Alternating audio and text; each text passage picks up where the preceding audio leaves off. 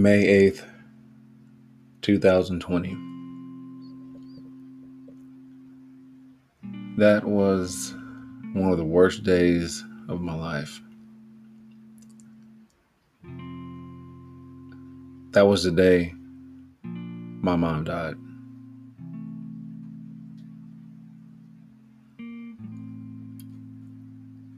You know, that day started out like most days. You know, you're getting up, you're trying to get your day going, just seeing what the day is about. It was a Friday. I was off work, just trying to figure out what my day was going to be like. I knew I hadn't saw my mom in a couple of days. We had texted and spoke on the phone the previous day. And I knew I needed to get by and check in on her, see how she was doing, see if she wanted uh, any Sonic corn dogs or jalapeno poppers. Things are disgusting. But, you know, life gets in the way, you get busy. And then I get a call that evening.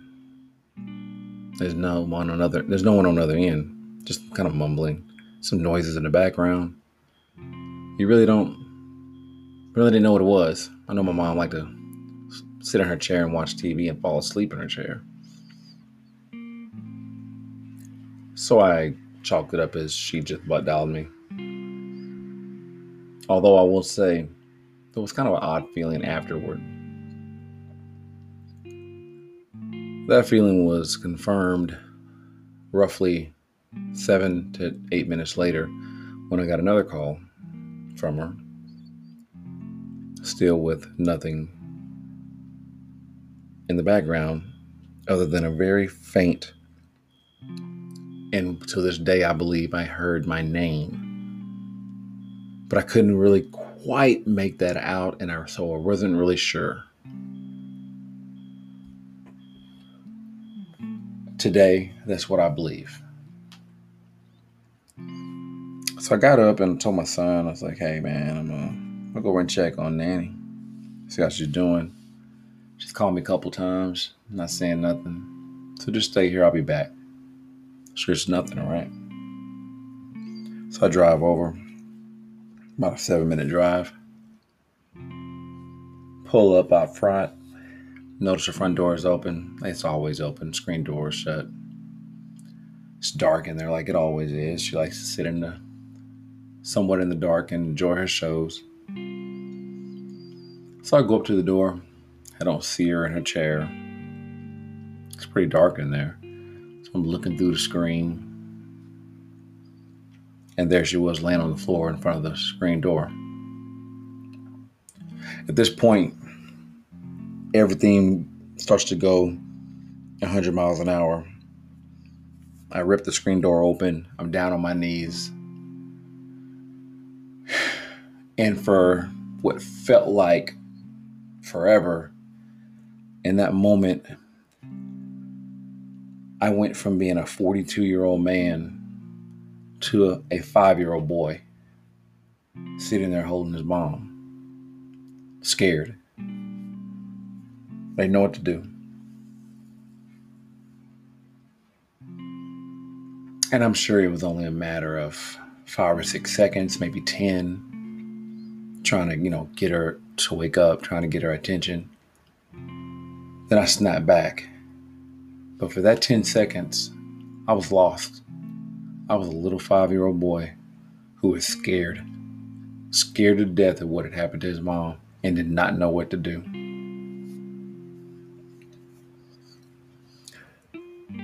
So I finally came back to my grown self and realized I need to, I need to call nine one one. So that's what I did. I called nine one one. They were there, I guess, I, su- I suppose, promptly. Like I stated, time was flying by. In my mind, it took them forever, but I'm sure it didn't. A neighbor come out who was friends with my mom to kind of see what was going on. They get there, they're working on her. I'm pacing in the front yard, trying to give him space, not knowing what to do. I gotta call family, I gotta call my siblings, I gotta call my dad, who happened to be out of town at the time visiting my sister. I called whoever I could. They finally got her, quote unquote, stable. But there was a feeling in me that just, I could not shake. So the ambulance took off. I drove by my aunt's, who was right around the corner, because I couldn't get anyone on the phone initially to let them know what happened. By the time I got there, my sister had already contacted them. Um, so I took off to the hospital. I get there. Now, you know, we're, we're right smack in the middle of COVID. So it's an ordeal just to get into the hospital, to get into a waiting room so I can find out what the status of my mother is.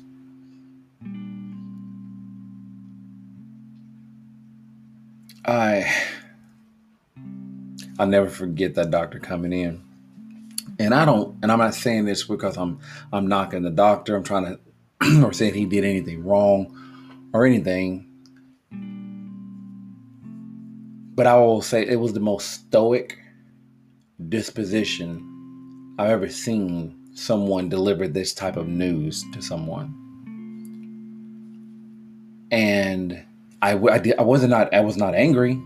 I wasn't pissed. I wasn't sad at the way he was speaking to me.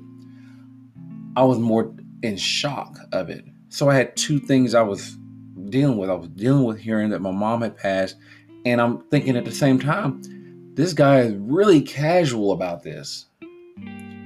I know he's a doctor. Maybe he works in the E R. Maybe this is something that he sees a lot of. You know, detachment. I get it. Not, it's nothing personal towards me or my family. But in that moment, everything, every emotion, every feeling, every thought is going through my head. And it's just trying to fire on all cylinders, but everything is just, I feel like my mind is, is cracking in, in pieces, but at the same time, I know I got to hold it together. I'm the only sibling in town. All the rest of them live away. I've got to hold it together. I've got children that I now, I now need to tell that their grandmother is gone. Their nanny is gone. My kids were super close to my mom. And that was a tough one. I called my ex-wife. I told her what had happened. And I said, hey, our son is at home. I need you to go by there, and I need you to check in with him and let him know what happened. So she handled that for me. I, I, I just couldn't get on the phone and tell my son what had happened. Not while he was home alone. I just, I couldn't do it. I couldn't do it. If you just understood the connection that him and my mom had, that was his nanny. There were times when he was small, he called her mama. He would do anything for her, just like she'd do anything for him. Even if it meant slapping me upside the head because I was mistreating her grandson. I was stressing him out. His nerves are bad.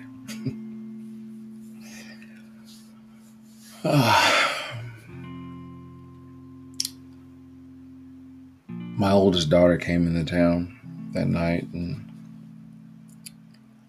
hadn't seen her in a while, and it sucked to have to see her in this moment. She already had a lot on her plate coming in herself.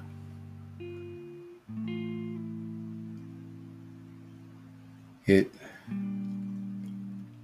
It's such a surreal moment that, that in general, when people talk about that and they say surreal moments, that's what they truly mean, a moment. But for me, This surreal lasted over hours. Hours, and nothing seemed real to me. The only thing that seemed real to me was that my mom was laying there while everyone was coming into town to try to see her. I'm in that room with her, and it just, that was the only thing to me that seemed real.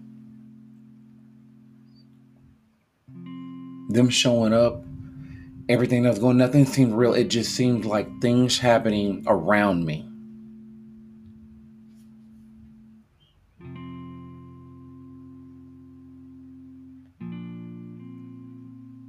That, I don't know how to describe my feelings.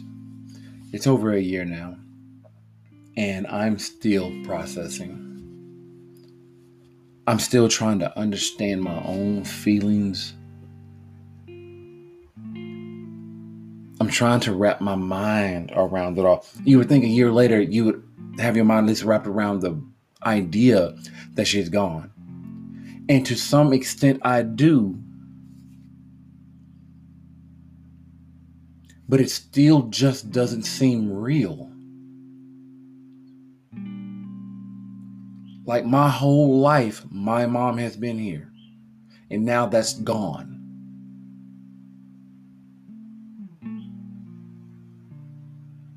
It it it's like it's a bad dream. But at the same time, I know it's not a dream. It's so many different feelings. I lash out at myself, trying to make myself, trying to force myself to understand and make force myself into a place that allows me to continue going forward. I'm going forward, but where am I going? Because I'm still trying to figure out everything. I don't even know if that makes any sense, but it does to me because I know the feelings. The feelings are there. The feelings are real. They may not sound like they make any sense when they're coming out, but damn it, that's how it makes me feel. There's so many different family dynamics around all this that that piss me off too.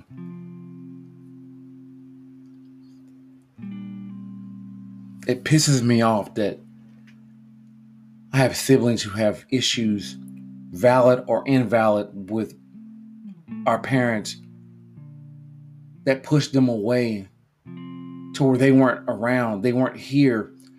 And feeling like it was just, that all that pressure was just on me, and then, then all of a sudden that pressure's gone.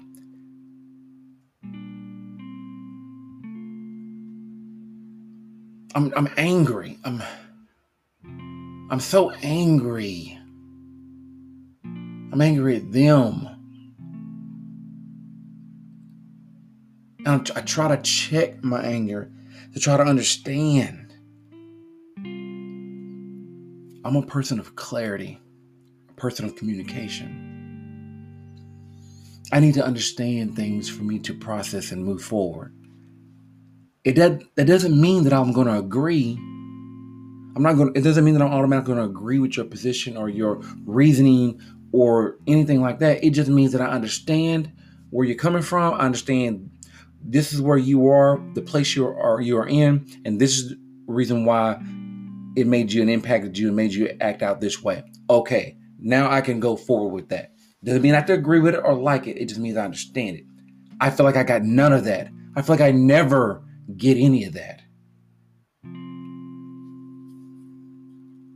I feel like I'm just left to just think and process and figure shit out. out. And I just, I'm, I'm tired of it. But at the same time, I love my family. I love my brothers and sisters. And I'm just so angry at the manner in which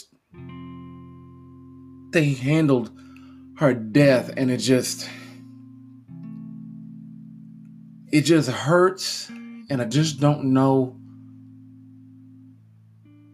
what to say to them. I just don't know what to do.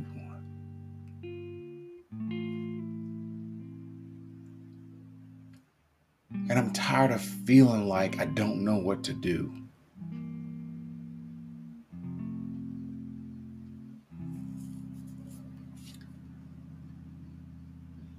This shit sucks. It really does. I don't know what their issues are. I don't know what their problems are. I know that I have my own, and I know that how I have handled them. I know that you can't dictate to other people and how they grieve or how they handle their own problems or the shit they got going with other people. But damn it, you know what? Sometimes there are things that are bigger in life than your own shit, and sometimes you just gotta step, step up, step the fuck up.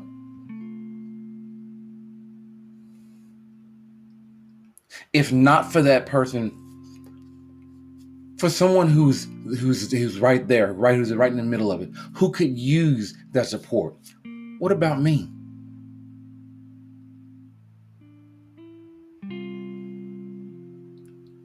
What about? Just what about me?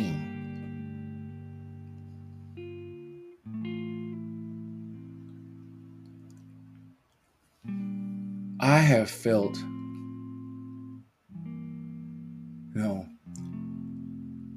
after she passed and the ensuing things after that and the way things transpired, I never felt so alone in my life.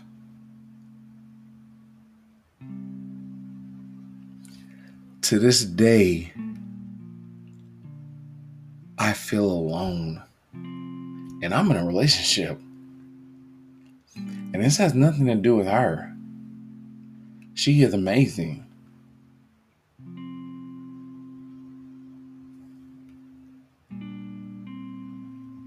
I have a son. I have daughters. But in this world, I feel alone. And after my mom died, that feeling hit me like a ton of bricks. And to this day, I still feel it. I don't know what I'm supposed to do to shake those feelings, to get through those. I am at a loss. It has taken me over a year to even get on here and talk about this. I started this podcast toward the end of last year. A lot of it was to try to help me in my mental health, to get out things that I, I wanted to talk about. Not always things about me, but sometimes just things that I, I'm interested in, things that make an impact on me. Help, it, it was going to be more for me anyway. It was going to help me to understand who am I going forward in life. And you'd have thought this would have been one of those conversations I could have had then, but I couldn't. Because I really didn't understand what to say.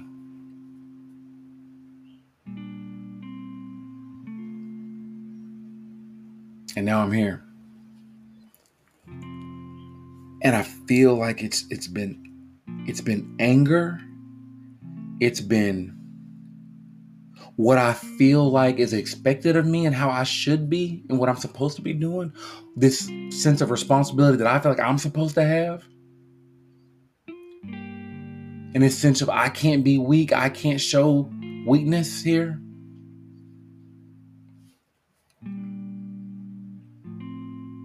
I don't know.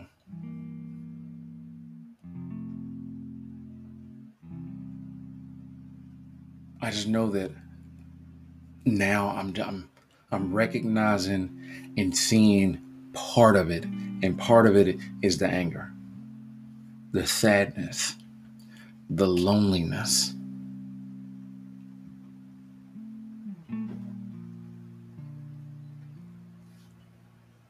I don't know. I, I don't really know what to say else about it.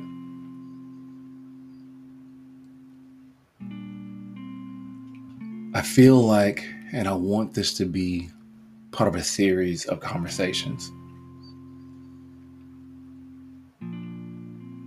I've been thinking about this for the last couple of days on how to start this, how to what what to present to you right now.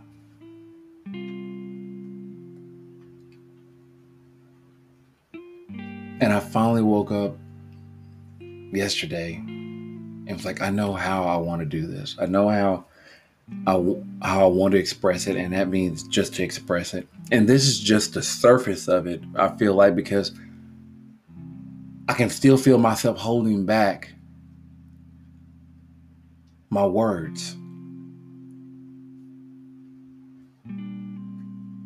I don't know if it's because I'm still, I'm scared of what I'm going to say or how I'm going to say it. Or I don't know if I'm going to have the words. So, yeah, my mom died. And it was one of the worst days of my life. And a year later, I am still dealing with it. And I'm still trying to figure it out. I just know that I got to start talking about it. And I say, well, hell, no better time than now or the place.